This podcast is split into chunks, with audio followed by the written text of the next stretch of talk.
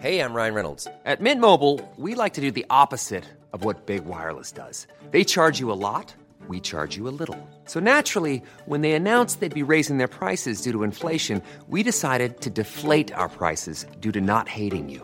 That's right. We're cutting the price of Mint Unlimited from $30 a month to just $15 a month. Give it a try at mintmobile.com slash switch. $45 upfront for three months plus taxes and fees. Promo rate for new customers for limited time. Unlimited more than 40 gigabytes per month. Slows. Full terms at mintmobile.com.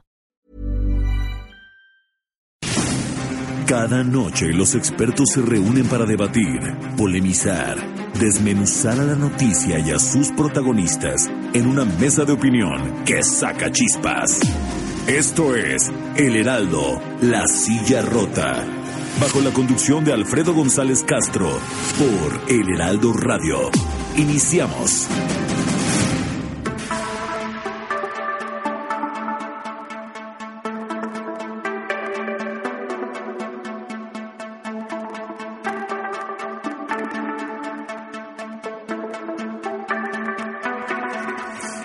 Muy buenas noches, son las 10 de la noche con un minuto. Estamos transmitiendo en vivo desde nuestras instalaciones aquí en el Heraldo Radio.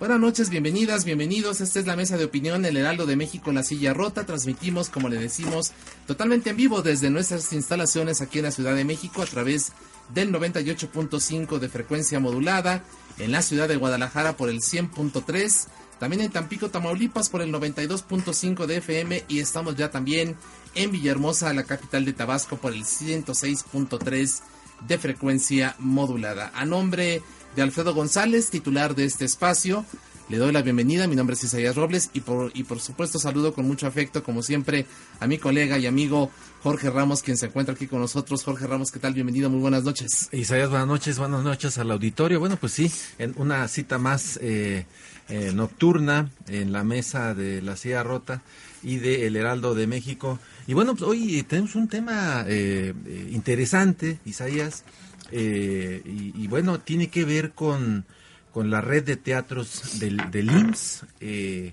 están en terapia intensiva, eh, hay que rescatarlos. Eh, ¿Cómo está esta situación? Fíjate que es interesante, eh, público también, que desde 1958 el Instituto Mexicano del Seguro Social creó una red eh, de teatros en todo el país eh, que actualmente suma 38 salas, eh, 38 salas, muchas de ellas eh, sin utilizar, algunas, otras reflejan una cifra generosa de asistentes, ya veremos, escucharemos estos datos. De cómo la gente está fluyendo a ver obras, espectáculos. Eh, hay algunas versiones en torno a que podrían ser trasladados a otras dependencias, que si la Secretaría de Cultura o eh, gobiernos locales, en fin, por ahí va el asunto. Pero bueno, esta idea original de Benito Coquet, que eh, creó esta, este tema de, la, de los eh, teatros en, en, el IMSS, eh, con la idea también de que a los derechohabientes del instituto eh, se les debe dar atención eh, integral, es decir, no solamente eh, la atención hospitalaria, sino también otro tipo de, de, atención que tiene que ver con la recreación, el deporte, la cultura. De ahí eh, esta intención de crear eh, los teatros. Y bueno, pues vamos a revisar eh, este tema. Así es, eh, de hecho, eh, como tú bien lo comentas, Jorge, Benito Coquet, al frente del Seguro Social, en esa etapa entre el 1958-64, eh, pretendían justamente dar no solamente salud a través de una red hospitalaria, como lo es normalmente la actividad del instituto, sino crear eh, gimnasios, albercas, instalaciones deportivas, culturales, muchas incluso anexas a las clínicas con objeto precisamente de darle a la población eh, una atención más integral, ¿no? No solamente cuidar el sentido de la salud estrictamente, sino promover todo este tipo de actividades, instala, eh, eh, actividades deportivas y también de carácter cultural. Y bueno, pues damos la bienvenida precisamente a nuestro estudio para debatir este, este tema interesante al presidente de la Comisión de Cultura y Cinematografía de la Cámara de Diputados, el diputado por Morena, Sergio Mayer. Bienvenido, diputado. Muchas gracias por estar con nosotros. Al contrario, un honor estar aquí en su programa. Por supuesto, también damos la bienvenida a Olga Georgina Martínez Montañez. y es coordinadora de bienestar social del Instituto Mexicano del Seguro Social. Bienvenida, muchas gracias. Muchas gracias a ustedes, Isaías y Jorge. Muy buenas noches a todo el auditorio. Y también tenemos a Salomón Ramírez, él es promotor cultural y productor teatral. Salomón, bienvenido, muchas gracias, buenas noches. Gracias, Isaías. Este, gracias, Jorge, y gracias a todos los aquí presentes. Bueno, pues bienvenidos eh, todos a esta, a esta conversación. Y bueno, primero nos gustaría que escucháramos al director del, del IMSS, Zoé Robledo, quien eh, hace unos días eh, una comparecencia en el Senado de la República eh, y habló un poquito de este tema. Vamos a escuchar. Y también incorporando otros elementos de la seguridad social. Está el teatro. Pronto, por cierto, eh, estaremos rehabilitando el cine Linterna Mágica. Estuvo ahí también, eh, rentado, este, y que esa renta se, se, puede ver eh, su efecto. Un cine prácticamente destruido en su interior, pero su espíritu de hacerlo nuevamente un centro importante para esa eh, comunidad de la Magdalena Contreras. Eh, reiterarle de verdad, Carlos, y en las conversaciones que hemos tenido, ese ánimo de justo regresar al origen muchas de las cosas del Seguro Social. Bueno, pues ahí escuchamos eh, un poco lo que decía eh, Zoe Robledo eh, con relación a este cine Linterna Mágica que bueno, va a ser rescatado, ¿no? Este, le van a echar allí una, una manita. Pero para abrir, pues, eh, Boca, eh, quisiéramos saber, pues, ¿cuál es el estatus de los eh, 38 eh, eh, teatros? y bueno, pues, sería que nos empezara a comentar al respecto Olga Georgina Martínez, coordinadora de Bienestar Social del IMSS, que nos platicara cuál es el estatus, cómo están los 38 teatros del IMSS.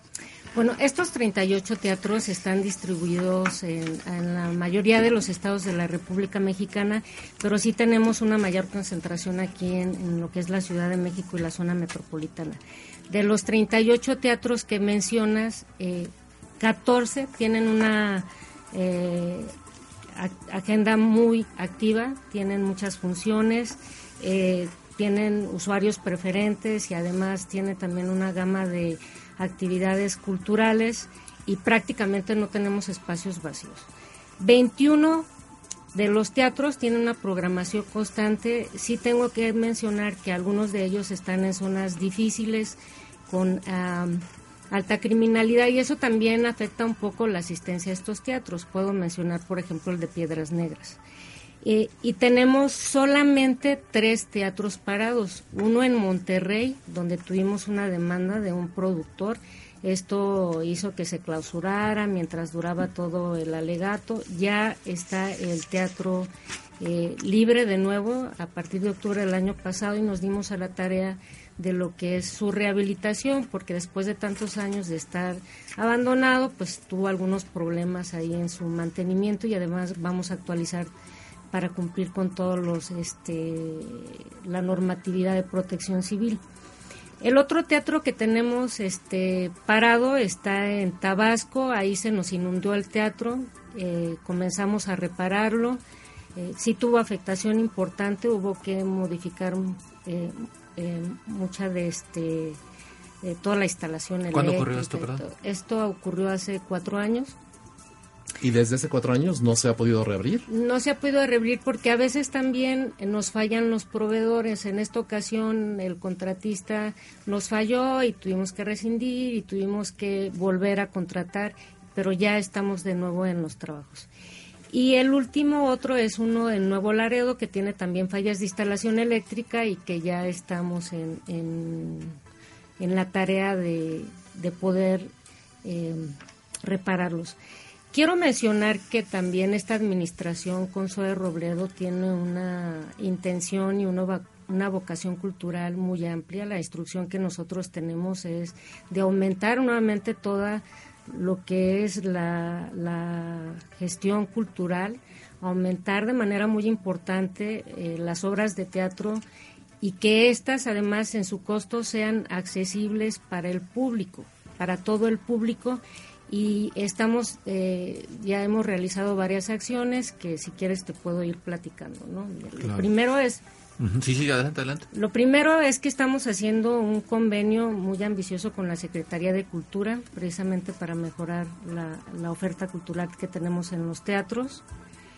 Eh, lo segundo que estamos haciendo, vamos a iniciar una gira con 44 funciones en 18 teatros y estamos planeando que en los años posteriores esto se convierta en un festival más grande, en un festival de teatro en el IMSS, donde además de, de la oferta cultural que vamos a apoyar desde nivel central, pues en cada estado también se hagan los convenios y lo que sea necesario, se identifiquen a las comunidades estatales, los grupos, trabajemos con las universidades, entonces sí hay un plan muy ambicioso de rescate de teatro. O sea, digamos, esa es la idea, rescatar los teatros del IMSS. De, exactamente, de mejorar la oferta de aquellos teatros que aunque tienen un este actividad constante, pues tienen espacios que podemos nosotros utilizar a favor de, de la cultura de la población. Eh, diputado Sergio Mayer, eh, ¿cómo ven ustedes este diagnóstico de entrada de la situación de los teatros del Instituto Mexicano del Seguro Social, estos planes que nos está eh, comentando Olga Georgina Martínez y cómo apoyar justamente esta, esta actividad, esta reactivación de la actividad teatral del, del Seguro Social a través de estas 38 teatros desde la Cámara de Diputados? Bueno, pues muchísimas gracias. Fíjate que nosotros hemos estado justamente trabajando ya con estos temas eh, de manera paralela con el Instituto Mexicano del Seguro Social. Yo tuve unas primeras reuniones con el titular del, del con su Robledo, para ver precisamente estos temas. Eh, nosotros, a través de la Comisión de Cultura y Cinematografía, tenemos un, pues un compromiso hacia la cultura y que la cultura sea un eje transversal de toda política pública. Y uno de esos de esas políticas es precisamente la recuperación de espacios públicos en donde hemos propuesto precisamente la idea de, recuperar primero que nada los, los teatros del IMSS que de alguna manera ya están, ya existen y que tenemos que buscar la manera de que la gente tenga acceso a, las, al arte, a la cultura a través de estos lugares que, que a fin de cuentas ya están. Tenemos que buscar la forma en que sean autosustentables, eso es evidente, y que no sea un costo para el IMSS. Y digo, un claro ejemplo de ello es el, el, primer convenio que se, que se firmó, eh, eh, porque hay que renovar y aprovechar este, el quehacer del fideicomiso de la administración de los teatros y las salas de, de espectáculos del IMSS. Y un claro ejemplo de esto es lo que se firmó ya eh, el Instituto Mexicano del Seguro Social con la alcaldesa Patricia Ortiz de Magdalena Contreras, que es donde, eh, donde me honro, es mi distrito, soy el diputado federal de ese distrito y de Álvaro Obregón. Y ese, ese convenio ya se firmó que es para la remodelación de la, linterna, mágica. Entonces es el primer convenio y nosotros a través del Parlamento Abierto acabamos de hacer la primera mesa de trabajo donde tuvimos eh, pues a bien invitar precisamente a los representantes de cada uno de los estuvo ahí precisamente este Olga eh, quien nos hizo el honor de acompañarnos, también otro representante del IMSS, eh, tuvimos gente de la iniciativa privada, gente del IMSS, representantes de cada una de las alcaldías, donde, donde específicamente donde hay teatros del IMSS. Eh, la iniciativa privada, ¿a qué voy con esto? ¿Y por qué se les invitó? tenemos el proyecto de, de, recuperar el espacio público y hacer una propuesta en la que durante la semana puedan ser utilizados, hacer teatros y cines dignos y que puedan ser utilizados precisamente como cines durante la semana y el fin de semana como eh, teatros donde se presenten obras de teatro de calidad, pero con un precio módico digno para la sociedad. Eh, tuvimos la mesa de trabajo hace ocho o diez días. Eh, sí, fue el pasado jueves. El pasado jueves ahí en Cámara de Diputados, donde los invité a que participáramos y que se sumaran. Eh, y hay un interés por parte, la, idea de esto es que todos se sumen. Las alcaldías, las direcciones de cultura, la iniciativa privada, hay un interés de parte de los eh, de Canacine, donde ellos podemos lograr que Cinépolis y Cinemex puedan hacer las modificaciones adecuadas a los teatros que sí sean susceptibles de ser modificados para, para ver cine y los fines de semana teatro. Y están en, buena disposición. Ellos eh, quieren trabajar también, además es el tener estos eh, teatros convertidos también en cines, eh, tenemos opciones para seguir presentando eh, evidentemente cine mexicano. Esa es la idea y, la propuesta. Y por cierto, cabe mencionar que también invitamos a, a, los representantes de la Cineteca Nacional para ver si ellos pueden ayudarnos a hacer las propuestas de, de los catálogos que se van a, a poner en estas en estas eh, eh, pues, cines eh, serían como mini sucursales de la Cineteca por así decirlo eh, ahorita tenemos que empezar a trabajar en ello para saber quiénes tendrían la administración, la operación, porque ese es un tema complicado. Y también, claro. uh -huh. de hecho, también invitamos la parte creativa, que son los productores y algunos actores, para que haya un compromiso de parte de ellos, como lo dice Olga, de que los teatros tengan contenido y que tenga que pueda haber un contenido en todos los teatros. Y queremos arrancar justamente en la Ciudad de México en los nueve teatros que tenemos en la Ciudad de México en las diferentes alcaldías eh, empezar con este programa piloto. Y en la primera reunión pues hubo fue muy favorable. Estoy convencido que vamos a poder hacer cosas muy interesantes y que se lleve a cabo eh, justamente en, en, nuestro artículo cuarto de la Constitución, que es muy claro, el acceso a la cultura y a los espacios culturales, y que el gobierno tiene el compromiso también de, de brindar esos espacios culturales. ¿Cuándo, ¿Cuándo empezó este programa piloto? Pues es lo que tenemos que hablar. Nosotros pedimos primero que las alcaldías y eh, hagan un análisis de cada uno de los teatros. También el IMSS tiene que entregar pues un análisis técnico eh, para saber cuáles son las necesidades de cada uno de los teatros, para saber si pueden ser susceptibles de ser modificados para hacer cine o no, o si serían utilizados exclusivamente para teatro. Pero, pero en, en Ciudad de México hay varios teatros que funcionan perfectamente bien. El problema es que, que no tienen, eh, digamos, una remuneración, y, y que me corrija Olga si estoy equivocándome, en que los, los productores de repente pagan un porcentaje a una renta del teatro, pero el teatro no se le invierte, no tiene, no regresa ese dinero al teatro. Entonces, sí hay teatros que necesitan, eh, pues, como diríamos, una manita de gato. O de un zarpazo que, de tigre, ¿no? Sí, o zarpazo de tigre, eh, para que sean eh, teatros y, y cines dignos, ¿no? Y que la gente pueda ir Y también con precios accesibles, de eso se trata, pero es mejor a que estén ahí vacíos, deteriorándose y de que no puedan ser utilizados. Por un lado tenemos la comunidad artística y de productores que dicen que no hay espacios y que cada vez se están cerrando más espacios uh -huh. para expresiones culturales. Y por el otro lado tenemos estos grandes teatros maravillosos que, por cierto, hay que reconocer que varios teatros de esos incluso son patrimonio ya y son reconocidos por el INBA porque por quienes fueron hechos, este, quienes los construyeron. Eh, en, en la colonia Cuauhtémoc, por ejemplo, existen tres teatros este, realmente importantes que fueron, esos fueron construidos, por ejemplo, por el arquitecto Mario Pani, el Teatro Félix claro. Azuela, el Teatro Isabela Corona, este, son de los teatros el, y el Teatro Reforma, y los tres están en la colonia Cuauhtémoc y fueron este, eh, construidos por este gran arquitecto. Eh, entonces, no solamente son monumentos históricos y a, algunos tienen pinturas maravillosas, este, que hay que cuidar y hay que reconocerlos como tal, ¿no? Pero a ver, eh, esto está muy interesante, eh, lo, que está, lo que está planteando tanto Olga Georgina eh, por parte de, del IMSS como por el diputado Sergio Mayer. pero hay muchas inquietudes, ¿no? Y hay algunas versiones ahí de que si se los van a quitar al IMSS, en fin, no sé. Pero antes de entrar a ese... A ver, adelante, Olga Georgina. Sí, yo quiero aprovechar lo, lo que comenta Sergio porque la mejor manera de conocer cómo están nuestros teatros es uh -huh. visitándolos. Tienen, tenemos oferta cultural en casi todos los teatros de la zona metropolitana.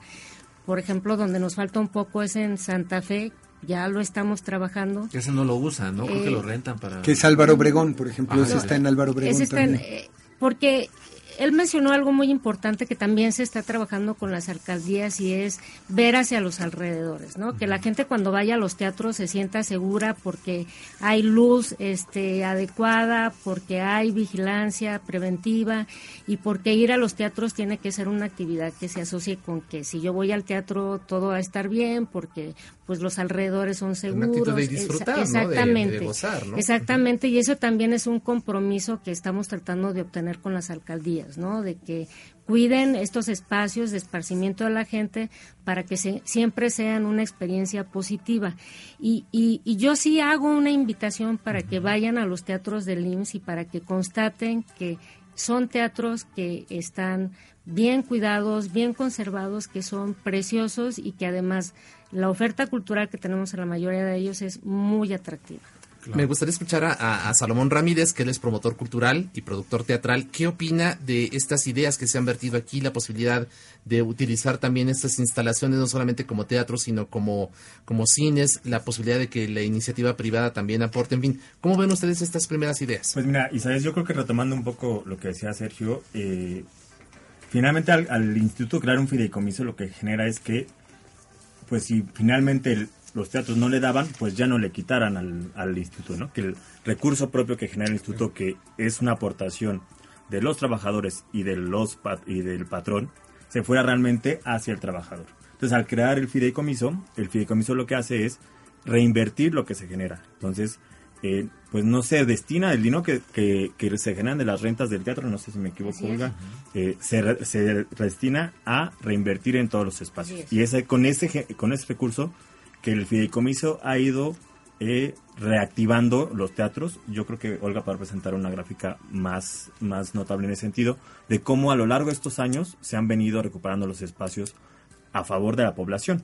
Eh, nosotros tenemos 10 eh, años trabajando en diferentes teatros del Seguro Social. Desde hace 10 años hemos estado en diversos espacios teniendo funciones. Yo te puedo decir que de los últimos años es donde realmente nosotros como usuarios de estos teatros hemos visto que hay una mayor inversión por parte del, del, fideicomiso hacia estos espacios. También las rentas que se van cobrando han ido subiendo en proporción, pero la vez que uno lo ve que se vea reactivando en nuevos equipos, nuevas esta parte. Y la operación propia del teatro ni le cuesta al instituto, ni le cuesta al, al fideicomiso, por un lado. Pero yo tengo una duda.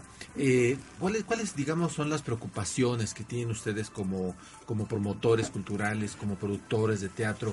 ¿Cuáles son las preocupaciones que ustedes pues, tienen eh, sobre, eh, digamos, sobre certezas eh, del futuro, de seguir operando, pues, cambios, en fin?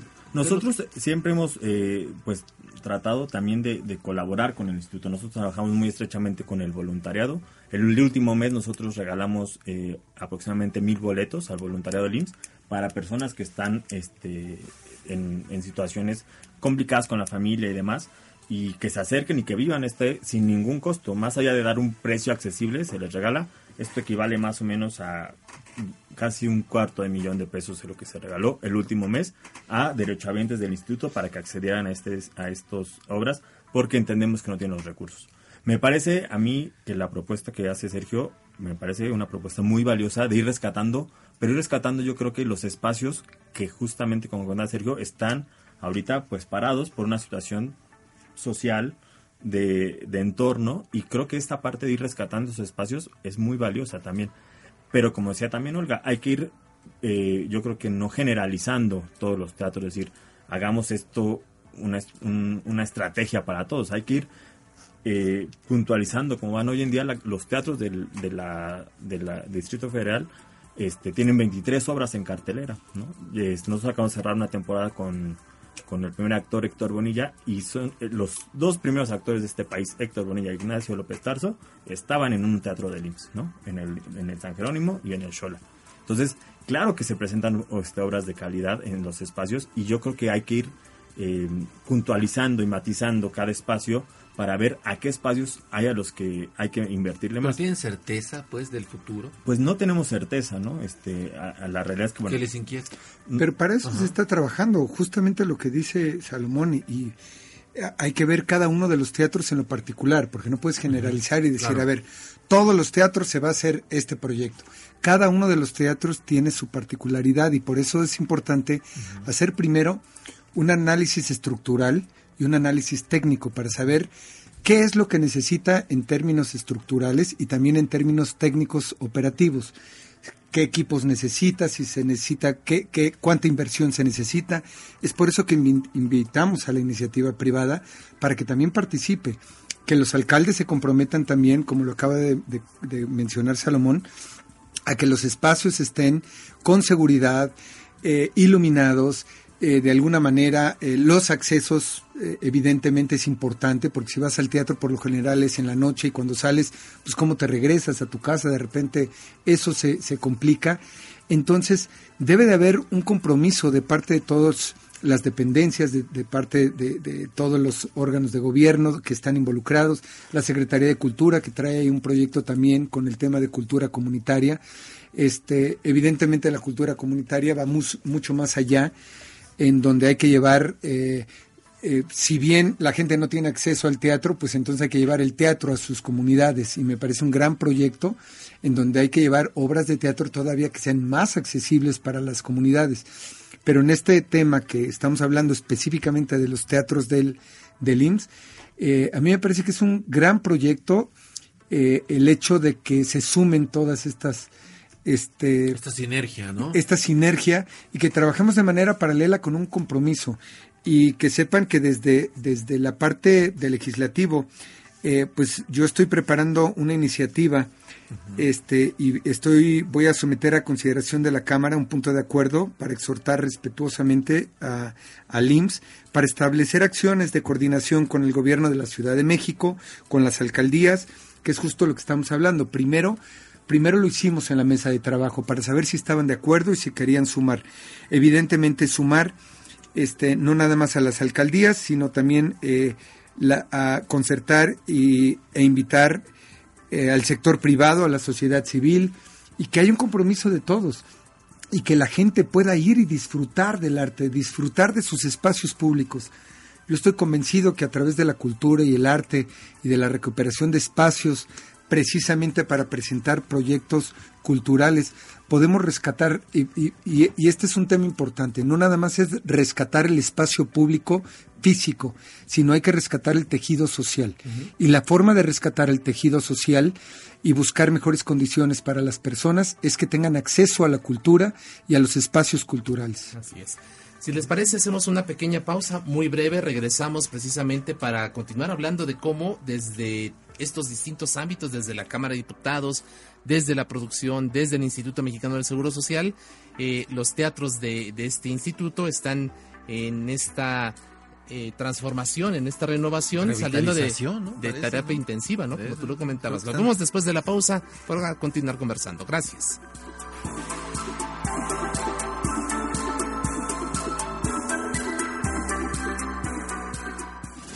Esto es Mesa de Opinión, La Silla Rota. La polémica y el debate continúan después del corte. No te vayas. El Heraldo, La Silla Rota. Mesa de análisis e investigación con Alfredo González Castro. Regresamos.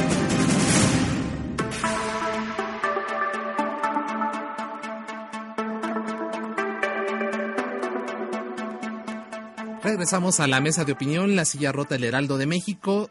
Reiteramos nuestro agradecimiento por estar con nosotros a Olga Georgina Martínez Montañez, coordinadora de Bienestar Social del IMSS, al diputado Sergio Mayer, presidente de la Comisión de Cultura y Cinematografía de la Cámara de Diputados, y a Salomón Ramírez, promotor cultural y productor teatral. En el corte, Jorge, estamos eh, conversando justamente con, con, con nuestros invitados y, y, surgieron cosas muy interesantes, ¿no? De puntualizaciones ya sobre este proyecto que está anunciando el diputado, este punto de acuerdo que se está promoviendo, la reunión que se tuvo, que se tuvo ya con todos los involucrados. Y me gustaría mucho que retomáramos justamente lo que se estaba diciendo fuera del aire, que además es, es este pues, un elemento fundamental para reactivar la actividad teatral sí, del y, Seguro Social. Y creo que y puntualizar varias cosas, que uno, eh, vemos a, a, las, a las tres piezas, digamos, el legislativo, eh, el, el, ejecutivo, aparte del, del, del, del IMSS, y eh, digamos a la, a la, parte empresarial, a la IP, a través de los productores, yo los veo muy imbricados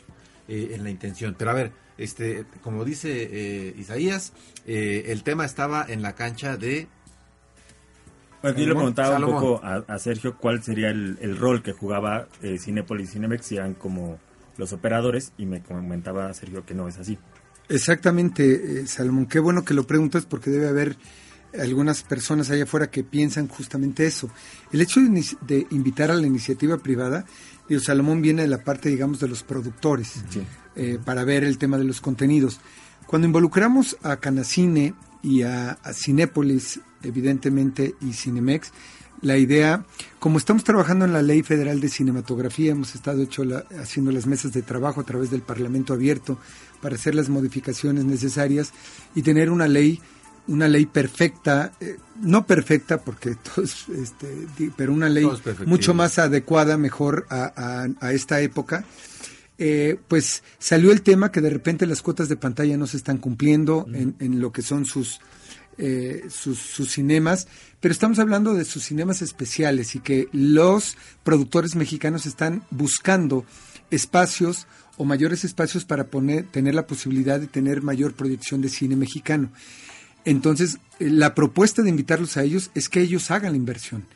No estamos hablando que tengan la operación de ninguna manera, y eso eh, aquí, Olga, me, eh, es un tema que, tocaremos en su momento, pero la idea es que ellos hagan las aportaciones necesarias, quizá para proyectores o para las pantallas, y quizá modificar algunos temas de los de butacas, no sé, esa es la idea, que ellos de alguna manera dijeron, va, le entramos, nos comprometemos pero entréguenos un dictamen técnico para saber qué es lo que se necesita y, como lo mencionó Salomón, cada uno de los teatros verlo de manera particular y puntual. Así es. Eso se está haciendo, supongo, desde el instituto. La buena noticia es que en este momento tenemos, por ejemplo, una intervención educativa interactiva dirigida a los adolescentes de secundaria para la prevención de adicciones. Entonces, esta intervención eh, consiste en tres historias, unas de ellas en tercera dimensión, otra es solo sensorial, o sea, solo se escucha y, se apagan las luces, pero nos hemos dado cuenta que nuestros teatros son perfectos para la, proyección de, películas y, la proyección de este tipo también de intervenciones que apoyan pues la prevención de adicciones o la prevención de enfermedades, la promoción de hábitos saludables, porque también nosotros como Instituto Mexicano del Seguro Social sabemos que una de nuestras misiones pues es favorecer no todos aquellos valores positivos de la sociedad que ayuden a tener una mejor calidad de vida. Una de las metas que se había mencionado justamente eh, incluso al final de la pasada administración eh, en, en, términos de los teatros del IMSS era aumentar el porcentaje de ocupación de los teatros hasta un 60%. Yo les pediría que nos acompañaran a escuchar esta pieza que preparó nuestra compañera Mariluz Roldán, donde nos da precisamente las cifras, qué tanta gente va actualmente a los teatros del Seguro Social. El Instituto Mexicano del Seguro Social tiene 38 teatros en todo el país y actualmente todos están operando. Sin embargo, el número de funciones que se llevan a cabo desde 2013 es muy diferente en cada uno. De acuerdo con datos a los que tuvo acceso la silla rota, el Teatro León, ubicado en Guanajuato, es el que tuvo más funciones en 2018, ya que se llevaron a cabo 615, a las cuales asistieron 67.539 espectadores. Destaca que de 2013 a la fecha multiplicó 9.6 veces su operación, porque en esa época se hacían 64. El segundo es el Teatro Legaria, en la Ciudad de México, que el año pasado fue sede de 614 presentaciones. En sus butacas estuvieron 55.586 personas. Este teatro multiplicó 2.6 veces el número de funciones que realiza en solo 5 años, porque en 2013 se hicieron 235. Un caso similar es el de Teatro Guadalajara, en el estado de Jalisco, que aumentó más de tres veces el número de funciones, al pasar de 101 en 2013 a 350 en 2018. Aunque tuvo menos eventos que los dos teatros anteriores, registró 154.761 asistentes. Los teatros mencionados son los que tuvieron el mayor incremento en el número de eventos. Sin embargo, hay otros en los que no se tiene registro de funciones desde 2014. En esa situación se encuentra el Teatro Córdoba, en Veracruz. Este espacio cultural tuvo 38 funciones en 2013 y desde entonces no se han realizado más eventos, de acuerdo con los datos a los que tuvo acceso este medio. El Teatro Monterrey, en el estado de Nuevo León, no tiene registro de funciones desde 2015. En 2013 se llevaron a cabo 175 eventos en este recinto y en 2014 la cifra disminuyó a 123. El mismo caso es el del Teatro Nuevo Laredo, en Tamaulipas, en donde no se han montado obras desde 2015. Los reportes del Seguro Social indican que en 2013 se hicieron 127 funciones a las que asistieron 20.216 personas y en 2014 hubo 173 eventos con un total de 28.724 espectadores. El IMSS no informó la razón por la que no se han montado obras teatrales en estos tres recintos desde hace varios años, aunque se sabe que el director general del instituto, Zoé Robredo, busca llenar de vida nuevamente a estos espacios culturales. Mariluz Roldán, La Silla Rota. Bueno, pues ahí escuchamos estos datos y bueno, la pregunta es, eh, ¿son negocio? Eh, ¿Qué ingresos se tienen en los eh, teatros del IMSS? Bueno, eh, nada más para aclarar, pues es congruente, ¿no? Yo mencioné que estos tres teatros tenían esos problemas particulares y este y bueno también cuenta mucho el aforo. Por ejemplo, el, el teatro más grande que tenemos es el Hidalgo, que tiene 86, 10 816 butacas. Otro que es que está en la colonia Cuauhtémoc. exactamente. Con, Por ejemplo, incluso con una temporada exitosa de la Jaula de las Locas. Así es. Exactamente. así es. Y tenemos otros teatros pues pequeñitos, por ejemplo el de Ciudad Juárez, Chihuahua, el de Tijuana, que tienen apenas, o el de Saltillo, que tienen apenas 300 butacas. Entonces, por eso también a veces estas diferencias eh, absolutas pues no nos hablan mucho de realmente qué, qué tanto este... eh, están trabajando no porque hay algunos que Pero se bueno- ven buenos números, sí, ¿no? Son general. buenos números en general Sí son buenos números en general porque estamos hablando de que ah, en promedio hay alrededor de 7 mil funciones al año en los teatros del Instituto Mexicano del Seguro Social y tenemos 2 millones de asistentes a estos eventos que son pues muy diversos. Y, y no estamos conformes efectivamente, o sea, queremos mejorar, no todos los teatros son iguales, hay unos que tienen siempre las butacas llenas o otros que tienen temporadas en las que las bajan. Creo que eh, tenemos un diagnóstico muy preciso, que es lo que eh, Sergio también insiste, y, y es importantísimo tenerlo porque sabemos qué es lo que nos falta en cada uno de los lugares y cómo vamos a apoyar a cada uno de los teatros en el Instituto Mexicano del Seguro Social para que todos este, ofrezcan pues la mayor cantidad de funciones y beneficien a la mayor cantidad de población. Ahora, respecto a las ganancias, eh, el fideicomiso de, de fiteatros, de Teatro de la Nación, eh, tiene un esquema eh, que llama de usuario preferente con diferentes cuotas, eh, tratándose de turnos matutinos o vespertinos o entre semana o fines de semana, y tiene alrededor de 27 millones de pesos en promedio en los últimos tres años de ingresos anuales. Este, estos 27 millones de ingresos anuales se reinvierten totalmente en eh, los teatros, en, como él lo decía, mejoras para sonido, mejoras para iluminación, cambios de telones, mejoría de la mecánica teatral, este, incluso también en ocasiones, pues que un teatro se queda sin agua y le compran una pipa de agua. En ese momento y esa es la ventaja que tiene el fideicomiso, reacciona muy rápido y pues la verdad es que todos los usuarios preferentes hablan muy bien de, de la atención que reciben del fideicomiso eh, en cuestión de este tipo de, de emergencias. Que falla alguien de aseo, pues el fideicomiso contrata inmediatamente una persona para que vaya a hacer el aseo, que no haya alguna situación. Eso nos ha permitido mejorar también la experiencia del usuario y, y- y responder muy rápidamente. Pero la totalidad de los ingresos a través de usuario frecuente y de otras cuotas, porque los teatros también se pueden rentar por evento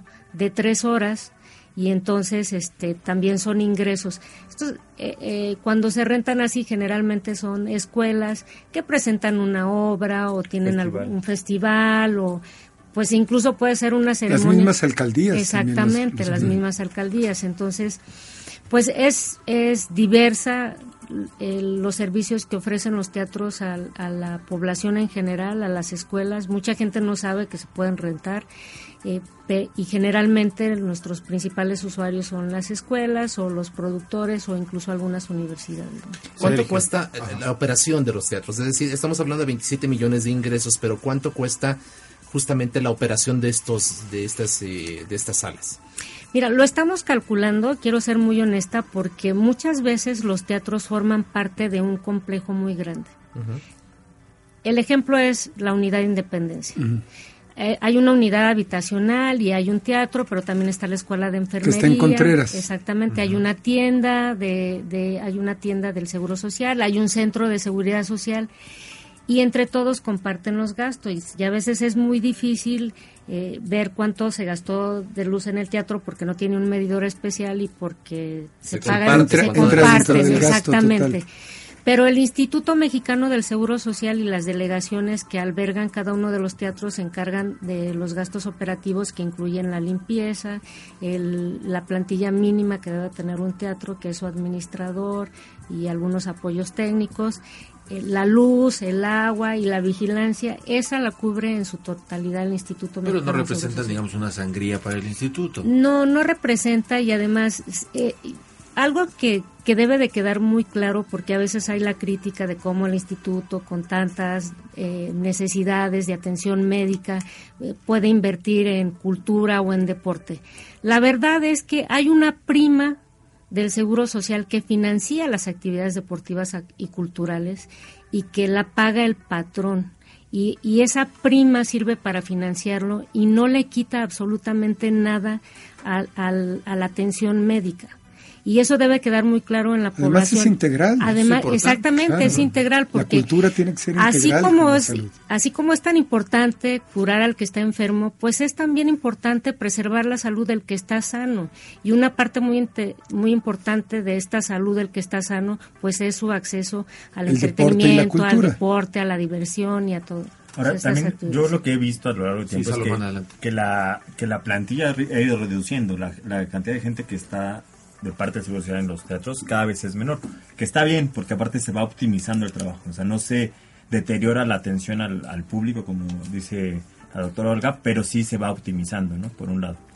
Y por otro lado, eh, yo creo muy, muy, importante también cuando el instituto requiere algún evento este, en particular o un evento este, institucional que le llaman, el teatro se abre a ese evento institucional. En el caso de nosotros, que tenemos la, estamos en el Teatro Shola, eh, nosotros lo que hacemos es que, por ejemplo, todos los gastos de los técnicos, el sueldo de los técnicos, nosotros lo pagamos y se opera nuestro, personal al servicio de, los eventos que son del gobierno. Nosotros también en esta parte que hablas tú de tejido social, en Teatro Shola tenemos una escuela para este, adultos mayores de teatro que hacen sus presentaciones, toman clase tres veces a la semana sin costo alguno para estos adultos mayores y les eh, prestamos escenografías que tenemos, pagan su presentación. Este, y acabo de tener una presentación, la que sigue te invitamos para que nos acompañes de, padrino. Y igual en este, en este entorno de tejido social, acabamos de estrenar una obra que nos acompañó la Procuradora Social del Distrito Federal, que es una obra que habla de la temática y de la problemática de las unidades habitacionales y que este igual hay Esa me invitaron. Sí, y seguramente la procuradora este, nos podemos sentar y armar este proyecto que dice, porque a ella le interesa mucho llevar este proyecto a todas las delegaciones, por lo menos a una unidad habitacional por, por delegación, y que seguramente en conjunto contigo podemos hacer un, buen proyecto y con los teatros del Seguro Social para acercarlos. Muchos de ellos están en unidades, hablando un poco de la independencia, es una unidad habitacional que tiene toda una problemática social y que hay una, una área de la Procuraduría Social que lo atiende y, también nosotros buscamos dentro de nuestra programación tener obras que incidan en ese tejido social y en, y en ayudar al, al, bienestar general de la población. Pues ya vamos eh, eh, cerrando esta, esta mesa, la verdad que muy interesante eh, los, los planteamientos que, que hicieron nuestros invitados.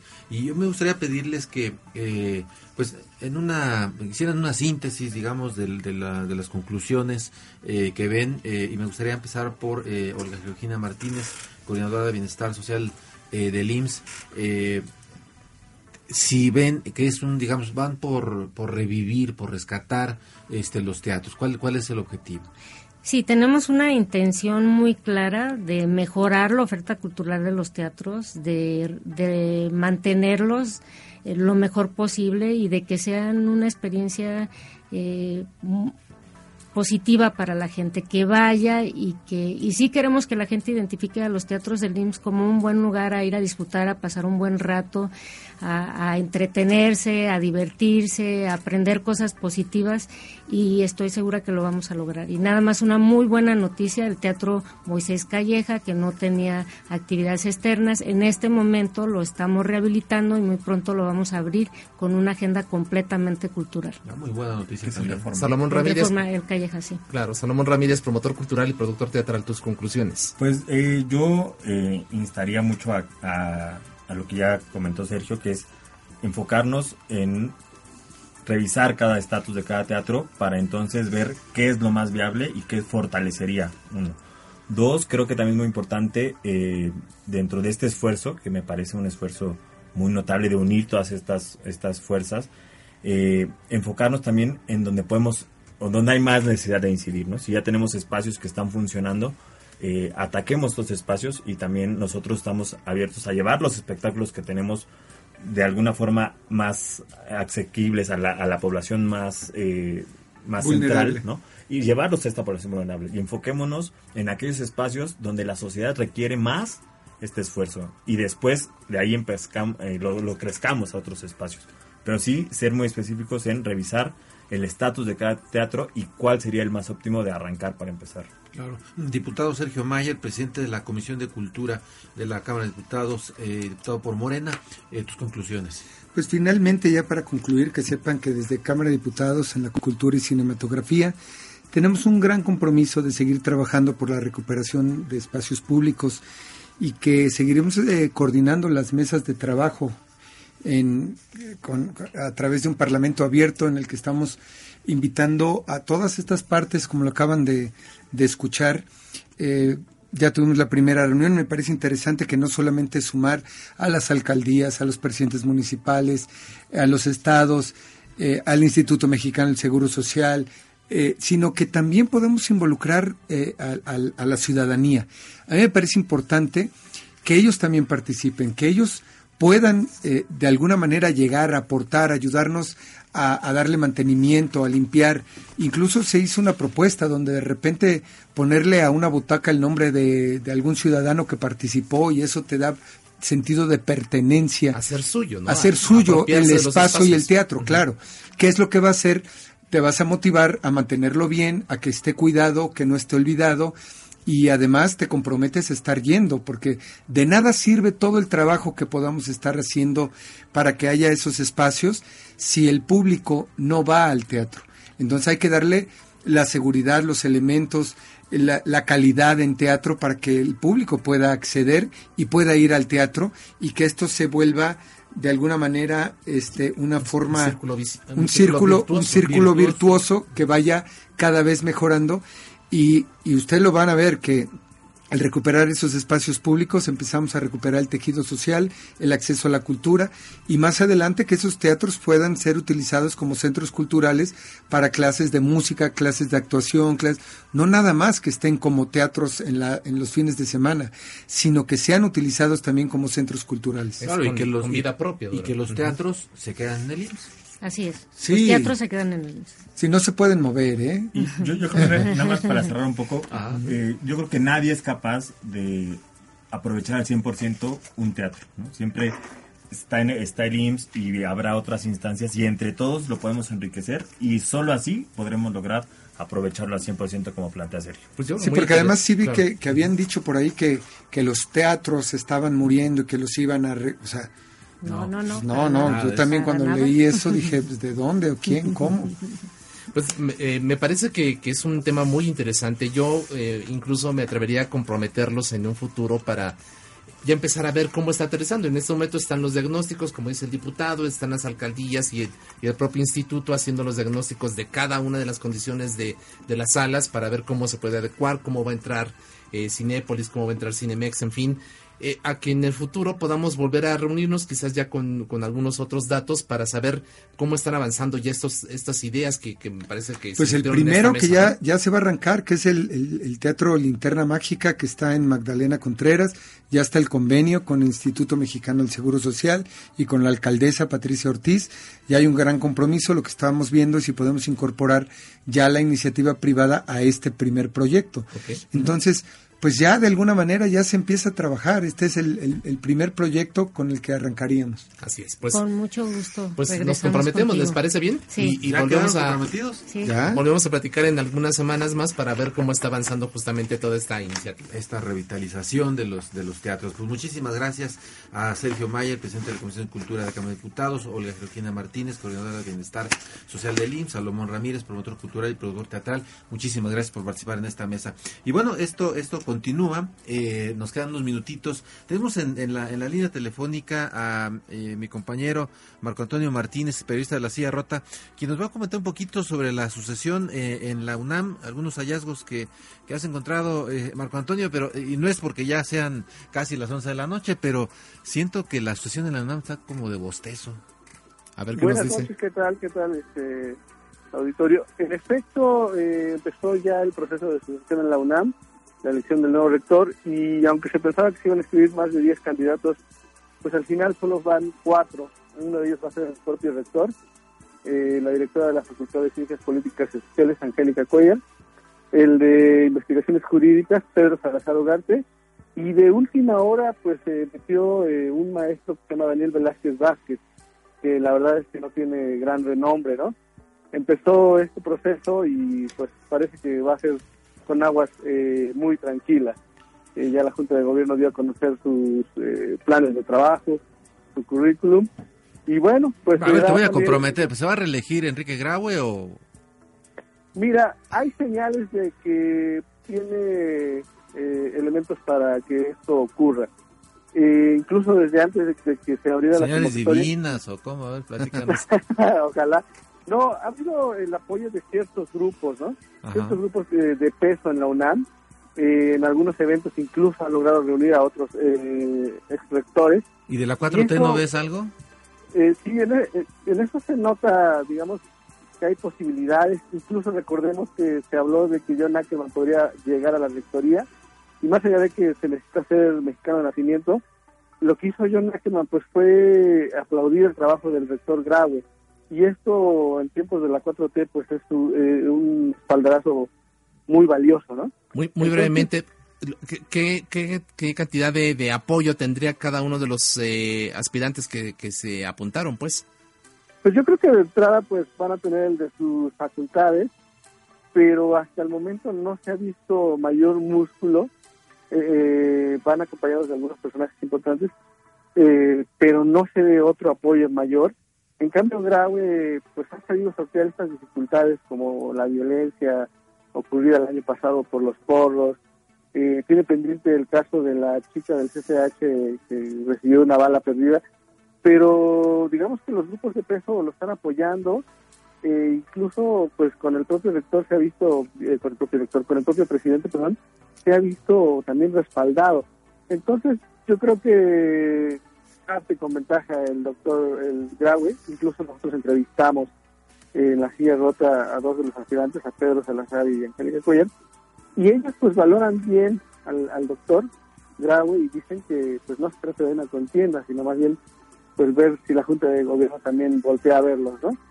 Entonces Bueno. Graue creo que va en caballo de Hacienda, como te decía antes, ¿no? Pues ya te comprometimos, ¿verdad, Isaías? Pues ya, ya, de hecho, pues entonces vamos a saltar el proceso y nos saltamos de aquí a noviembre y pues, va- ya demos por un hecho, ¿no? Casi, casi Te decía que está el un poco de bostezo, ¿no? Así es.